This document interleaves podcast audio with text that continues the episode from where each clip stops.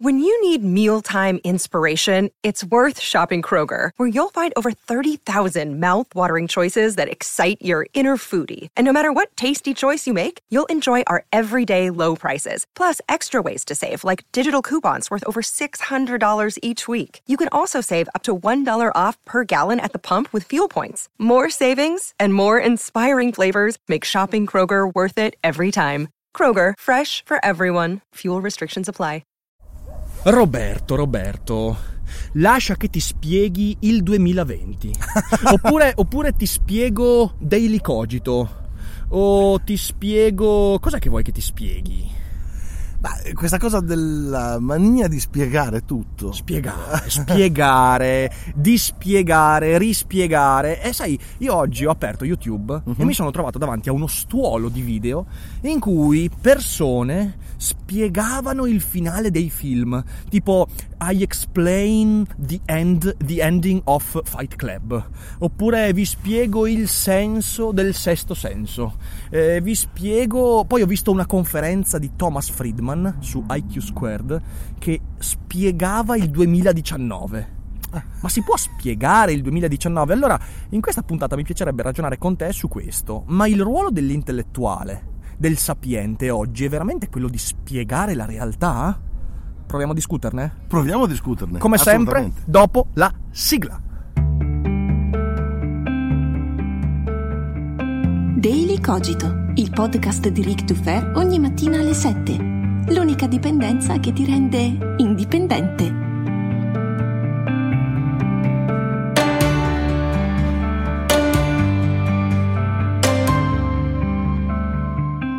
Ciao a tutti, buongiorno e bentornati anche quest'oggi qui su Daily Cogito, e siamo in compagnia di quella bellissima creatura umana denominata Roberto Mercadini, sapiente, saggio, poeta, filosofo, eh, narratore che potrebbe spiegarci tante cose, ma da buon sapiente non ci spiega le cose, perché cavolo dai avanti, ma, ma, ma poi ma, ma pensa un secondo ai film, ok, duemilauno Odissea nello spazio. Ma veramente uno ha bisogno di spiegare, di farsi spiegare quel film? Certo, è un film difficile, ok? Però sarà ben più interessante guardarlo quattro o cinque volte e farsi una propria idea. Non ti sembra? Sì, cioè, eh, io credo che ci sia una, un'ambivalenza, un'ambiguità, una possibile trappola, no? Mm-hmm. In questo concetto dello spiegare. Perché... Ehm, può essere buono che una persona informata metta il suo sapere al servizio degli altri, certo, in modo da rendere accessibile qualcosa che altrimenti non lo sarebbe. Cioè, quando io faccio so, il mio monologo su Shakespeare, no? Certo. E vengo a sapere che poi uh, un ragazzo di diciotto anni, diciassette mm-hmm. anni mm-hmm. è andato a leggersi le opere di Shakespeare a cui prima non era interessato perché... No, perché che soddisfazione, eh, eh, che una soddisfazione, soddisfazione no? Cioè, porca miseria, sì, sì, sì, sì. C'è, c'è una porta chiusa e tu l'hai aperta, certo, e poi certo. la persona ci entra dentro, certo. Allora però questo spiegare che funzione ha?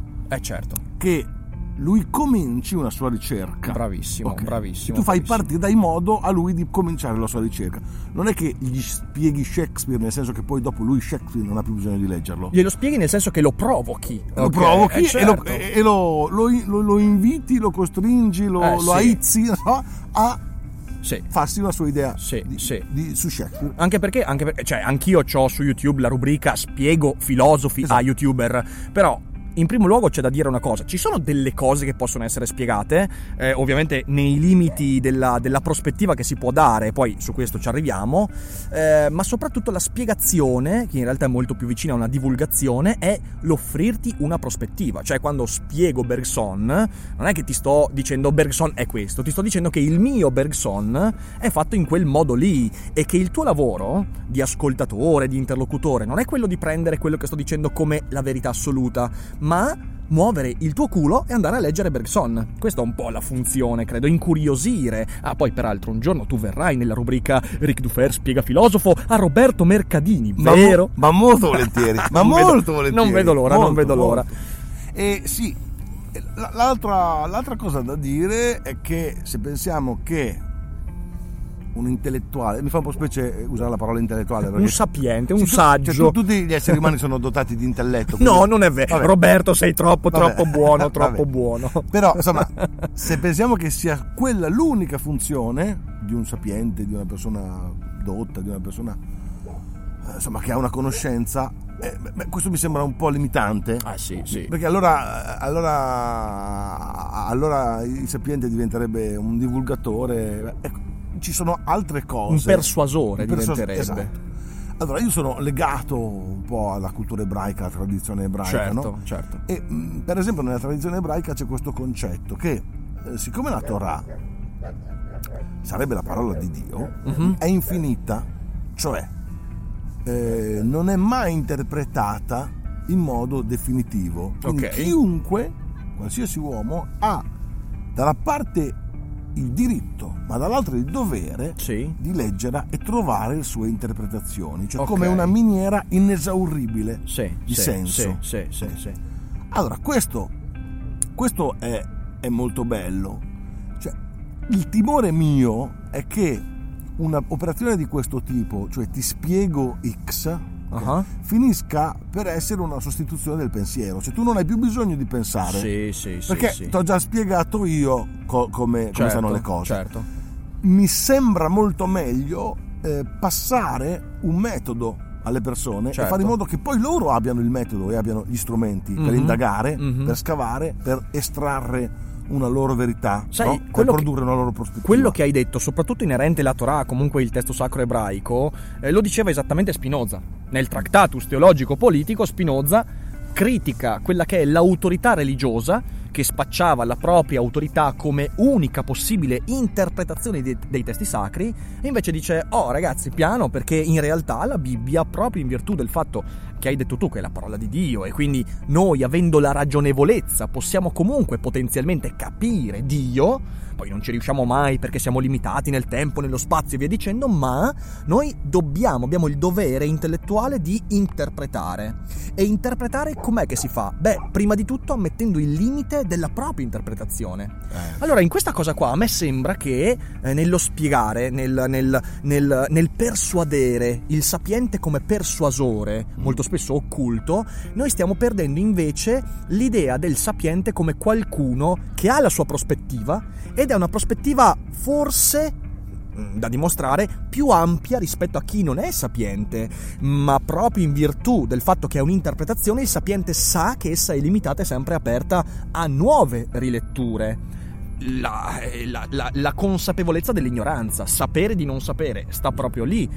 E quindi, quindi sì, nella spiegazione ci perdiamo per strada il fatto che forse il sapiente non ha il ruolo di dirci come stanno le cose, ha il ruolo di indicarci forse alcuni modi in cui le cose non stanno, che è un bel po' diverso. Eh, esatto, ci sono, esatto, ci sono due aspetti. Uno è, è meglio se il sapiente uh, mi spiega un modo per pensare, per distinguere il, il vero dal falso, sì. per distinguere il, il sillogismo corretto da quello fallace, eccetera, e mi aiuta a fare ordine nella mia mente, certo. in modo che poi io le verità riesco a ricavarmele eh, da solo, autonomamente, no? autonomamente. Certo. Okay.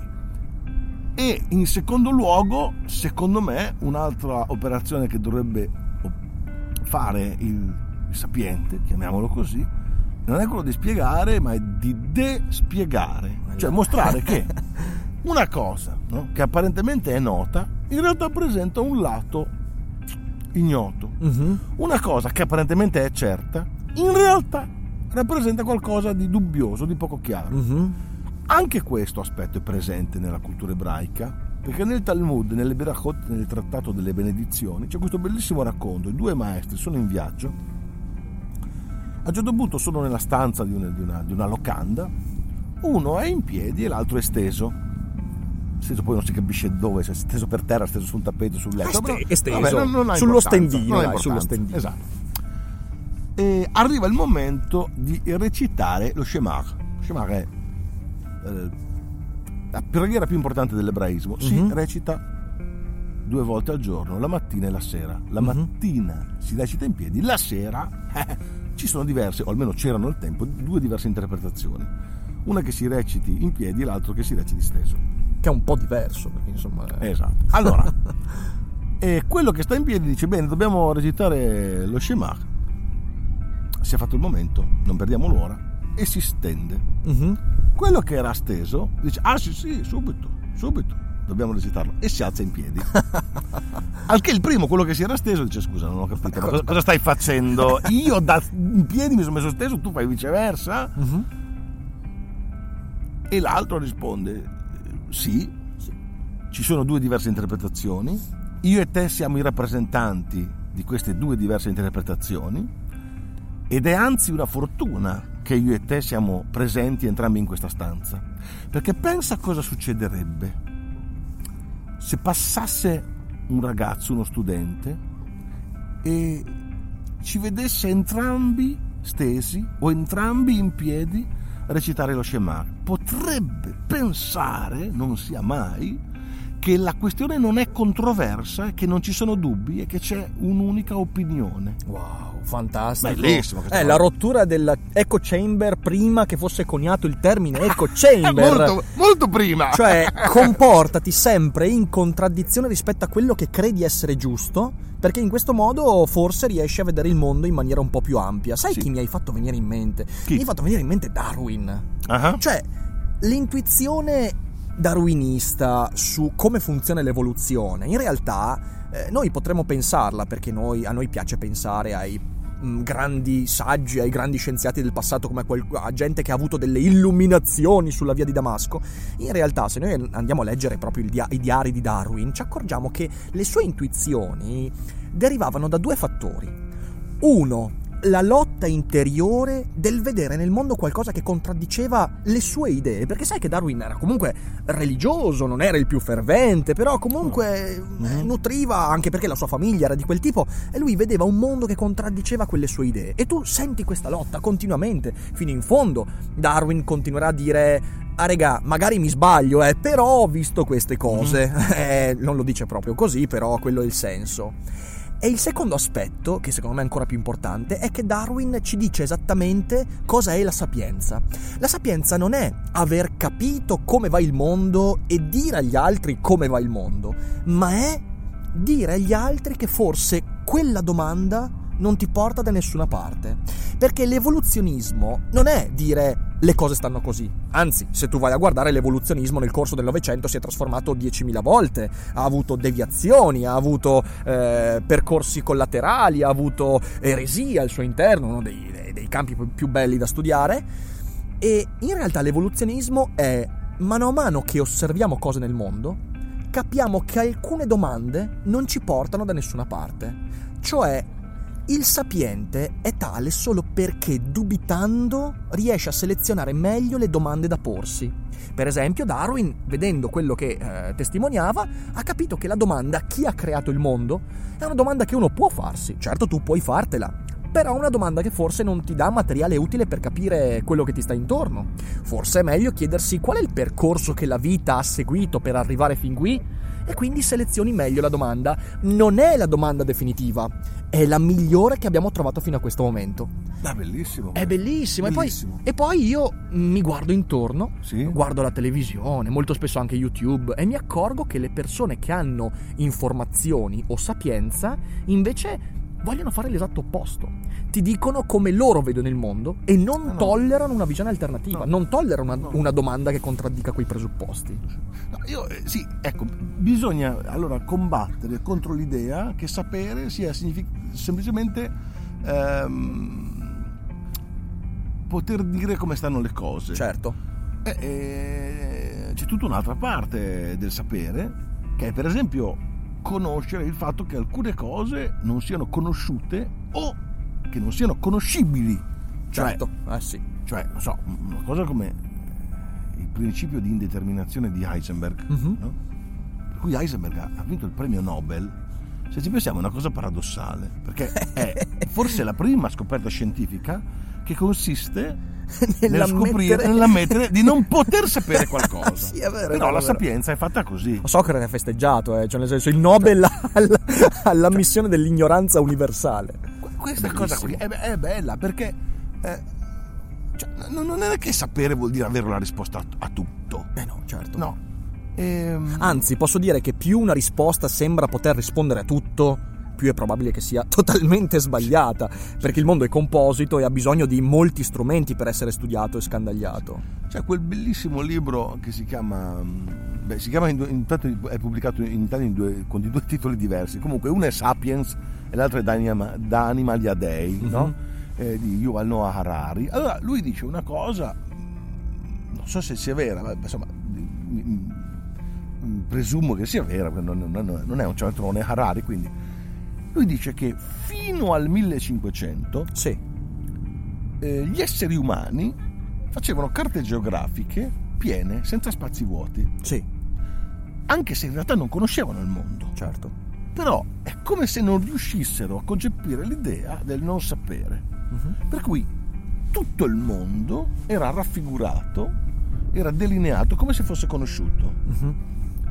Poi a partire dal millecinquecento è successo un, una piccola rivoluzione, hanno cominciato ad apparire eh, carte geografiche, planisferie con delle parti vuote che rappresentavano quello che ancora non è conosciuto, quindi su cui non ci si può ancora pronunciare. Ed è E tu capisci che è solo dal momento che tu sai che ci sono zone inesplorate del mondo e cose da scoprire, sì, sì. che cominci a cercare, a incuriosirti. Sì, sì. Eh, altro caso notissimo, um, si è pensato in passato, nel Medioevo, insomma, per secoli, che, um, che Aristotele avesse risolto tutti i problemi. Ah sì, sì, è vero. Quindi era diventato l'autorità. Cioè, il pensiero era che di tutto quello che vale la pena sapere Aristotele ha parlato e tutto quello che ha detto Aristotele è perfetto. Certo. Questo ha bloccato lo sviluppo della fisica per secoli, per secoli, fino a Galileo e a Newton, perché la fisica di Aristotele è tutta totalmente sbagliata. Questo me l'hanno insegnato al primo anno di università, quando ho studiato inge- ingegneria, quindi no, non è una cosa da, da povero, fi- po- sì. povero Aristotele, cioè quanto no, cattivi siamo. Non è una cosa da, da, da filosofi, no? Okay, Aristotele dice che un corpo sottoposto a una forza costante procede di velocità costante, no, procede di, di accelerazione. La cosa divertente è che forse Aristotele non sarebbe stato d'accordo con la bravo, sua trasformazione in bravo. principio di auctoritas. Bravo. Infatti una delle cose che dice Galileo, uh-huh. quando si deve opporre ai dotti, perché poi qualsiasi autorità intellettuale laica o religiosa eh, difendeva Aristotele, sì. perché la sua autorità Ah, sì. era basata sull'infallibilità di Aristotele. Il loro lavoro era basato esatto, sull'infallibilità esatto, di Aristotele. E allora Galileo diceva: ma io sono più aristotelico di voi, perché Aristotele sì. raccomanda sì, di, mettere no? in discussione. di mettere in discussione eh, e, sì. e, e, e, di, e di verificare sì. no? sì, sì, e, sì. e di verificare anche con i sensi. È così, è così e... Speriment- sperimentalmente, forse sperimentale è una parola con l'esperienza, mettiamola eh, bravo, eh, eh, fare, bravo, fare bravo, la prova bravo. dell'esperienza con le, bravo, sì, con sì, l'esperienza sì, sì, sì, sì. Che poi Aristotele era un fortissimo empirista, cioè lui andava a verificare le cose, quindi era molto divertente questa sua trasformazione in autorità eterea. Mi ha fatto venire in mente due cose mentre sì. chiacchieravi eh, di, di, di questi esempi. La prima è il fatto che noi abbiamo ancora un esempio di quelle mappe che in realtà presupponevano di avere tutto sott'occhio. Mm-hmm. Pensa alla mappa del sistema solare. Pensa ai modelli che abbiamo oggi del sistema solare. Sì. Ok, noi quando disegniamo il sistema solare utilizziamo una scala completamente irreale. Ah, sì. Perché in effetti, se tu volessi disegnare in scala il sistema solare, anche mantenendo eh, infinitesimalmente piccoli i modelli dei pianeti, sì. non ti basterebbero mille pagine. Dovresti mettere tipo la distanza fra Giove e Urano, sarebbe di ventiseimila pagine, non potresti mai limitare. E questo perché? Perché in realtà noi abbiamo una strutturale impossibilità a pensare quel vuoto, quel vuoto cosmico. Certo, noi bene o male sappiamo che quel vuoto c'è, ma sapere che quel vuoto c'è non significa riuscire a immaginarselo, e quindi dobbiamo fare delle scale che ci fanno quasi pensare che i pianeti fra di loro siano abbastanza vicini, quando in realtà sono a distanze siderali. Perché? Perché la nostra mente si è sviluppata in un ambiente che non presuppone quell'esperienza del vuoto. È la stessa cosa il silenzio. Il silenzio, tu hai fatto anche un bellissimo video sul silenzio, gli echi, eh, cos'era gli echi del, della, il coro silente dell'alba. Ah sì sì mi sì. pare, giusto. Il coro be- evanescente dell'alba. Evanescente che... dell'alba, bellissimo. E, e noi siamo disabituati al silenzio perché viviamo in un ambiente che è sempre minimamente rumoroso, certo. Perlomeno il rumore dell'aria, il rumore del tuo respiro, il silenzio cosmico è qualcosa che non riusciamo minimamente a immaginare. Quindi noi continuamente produciamo immagini della nostra mente che partono da una prospettiva limitata della nostra esperienza, e quindi le immagini che ci facciamo del mondo, anche se siamo il più sapiente di tutti, saranno immagini di ignoranza che manterranno la traccia della nostra limitatezza. Sì, Ed è sì, per sì. questo che dobbiamo nutrire sempre quella necessità di rivedere le nostre posizioni. E la seconda cosa che mi è venuta in mente è che, sai, noi abbiamo quella frase, anche i filosofi si, me- si mettono sempre in bocca, so di non sapere, però non possiamo fermarci lì, perché fra gli elementi del mondo abbiamo delle cose che sappiamo di sapere, cioè sono le cose che abbiamo imparato sì. e che sappiamo replicare, applicare, capire, comprendere. Poi ci sono le cose che non sappiamo, cioè sappiamo di non sapere, cioè per esempio io, per quanto conosca in maniera rudimentale l'astronomia, però non saprei mai descriverti il perché le onde gravitazionali viaggiano in quel modo all'interno dell'iperspazio, ok? Perfetto, eh, ho detto iperspazio, già questo, già questo denota la mia ignoranza in materia, ma mi perdoneranno gli amici astronomi, eh, siate, siate clementi. Non solo, ci sono cose che non sappiamo di sapere. Jung ne parla nel Libro Rosso. Le cose che non sappiamo di sapere sono per esempio gli archetipi, cioè quelle ah. immagini psich- eh, psichiche che dentro di noi esistono dai primordi, che ci tramandiamo di generazione in generazione, che implicano alcuni comportamenti e letture del mondo. Noi le sappiamo quelle cose in modo inconscio, inconsapevole, istintivo, ma non le conosciamo perché passiamo tutta la vita a cercare di farci confidenza con quelle cose, certo. Quindi non sappiamo di saperle, certo. E poi ci sono le cose Lovecraft, quelle che non sappiamo di non sapere, di cui forse è cosparso l'universo. E quindi sulla base di questo, ma chi è che potrà mai spiegarci alcunché del mondo? Al massimo possono farci esempi affascinanti, e poi saremo noi a dover fare i conti con la nostra ignoranza e la nostra curiosità. Con questi cani, per esempio, senti che belli questi cani. sì, sì, siamo... siamo all'aperto, siamo a Milano, al parco, al parco verticale si chiama, giusto? Ai giardini verticali. No, il giardino eh... verticale credo che sia proprio un grattacielo. Ah sì, sono eh, i grattacieli, siamo al parco di fianco ai giardini verticali, esatto. Ci sono dei cani che vogliono partecipare a Daily Cogito. È un posto eh... bellissimo. E in effetti, forse i cani ne sanno più di noi sulla vita, che ne dici? Io penso che ci sia penuria di una cosa bellissima. Mm-hmm. Che è eh, il ragionare, cioè mm. a, in televisione, eh, su YouTube, alla radio è pieno di esperti, mm. ma ci sono persone di solito che ti spiegano come stanno le cose, cioè affermano delle verità, mm. ma è molto più bello, mi sembra, molto più utile che una persona che sa le cose ti spieghi, nel senso che produca un ragionamento, articoli un ragionamento, certo. In cui ti no, parte da un presupposto, magari ti dimostra che quel presupposto è giusto con dei dati, certo, con, no, sì. eh, con, insomma, e poi eh, sviluppa, sviluppa un sì, ragionamento sì, sì, e sì, tu sì. puoi seguire il ragionamento e capire se i passaggi logici secondo te sono corretti o no, sì. no? Sì. Se, se, se, se la logica tiene o no, sì. E a quel punto lì, alla fine del ragionamento, tu puoi dire: beh, sì, mi sembra proprio che abbia ragione, oppure beh, no, no. Eh, ha, ha delle falle questo ragionamento. Sì, okay. Assolutamente. Chi invece ti dice come stanno le cose, eh, tu non lo puoi contraddire. Eh Però, no, perché? Okay. Allora, quando una persona fa lo sforzo di spiegare in questo modo, cioè sviluppando un ragionamento, mm-hmm. secondo me ti dà due benefici. Mm-hmm. Uno è le informazioni che ti dà. Mm-hmm. Due, è che ti insegna, facendoti un esempio, il metodo certo. del ragionare. Sicuramente. Ti insegna il rigore logico, ti insegna eh, l'ordine no, delle argomentazioni, il rig- eh, insomma, eh, i, ti insegna a usare la tua testa. Esatto. Cioè, proprio que- es- e, e forse dei due benefici è quest'ultimo il maggiore. Sì. Non so se mi spiego. Sì. Se tu mi dici una cosa vera, ma non mi, mi spieghi come hai fatto ad arrivare a quella conclusione vera. Sì. Cosa, quale beneficio mi dai? Io memorizzo quell'informazione.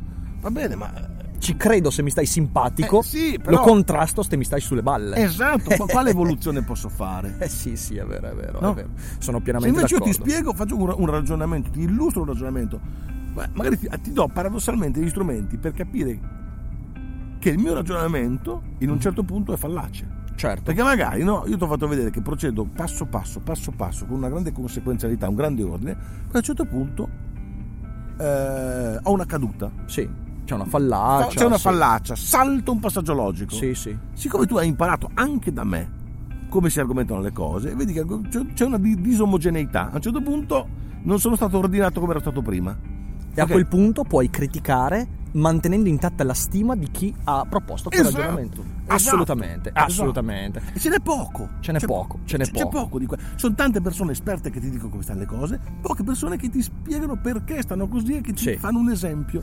Quindi possiamo dire che è meglio despiegare il mondo, e Ma... despiegare significa permettere all'interlocutore di avere elementi ulteriori per ragionarci sopra? Ma sì. sì Despieghiamo despiegare. il mondo, e forse, forse sì. questo potrebbe essere, potrebbe essere anche il nuovo motto di Daily Cogito. Rick Tufer, in questo caso con Roberto Mercadini, dispiega, despiega, ma anche dispiega. Dispiega perché da una cosa compattata esatto, si, si, stende, apre, si, si apre, si apre come un origami. Oh, esatto, esatto. Che bello! Che dispiegare, dispiegare, dispiegare. Quindi, quindi, grazie Rob per questa bellissima chiacchierata. grazie. Ovviamente, se non conoscete Rob, ma sono sicuro che lo conoscete, andate a seguirlo sul canale YouTube. Trovate il link sotto in descrizione.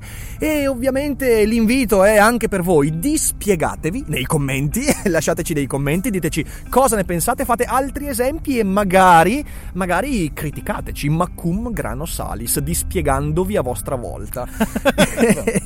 Grazie a tutti per l'ascolto, ci risentiamo come sempre domani e non dimenticate mai che non è tutto noia ciò che pensa. Ciao. Vacanze in Sicilia o in Sardegna? Con i traghetti G N V porti tutto quello che vuoi, ti rilassi fino a destinazione e se prenoti entro il quattordici maggio, posto ponti a partire da trentatré euro. Non c'è modo migliore per andare in vacanza. Scopri i dettagli su g n v punto it. Offerta valida sulle linee Napoli-Palermo e Genova-Olbia. diecimila posti disponibili.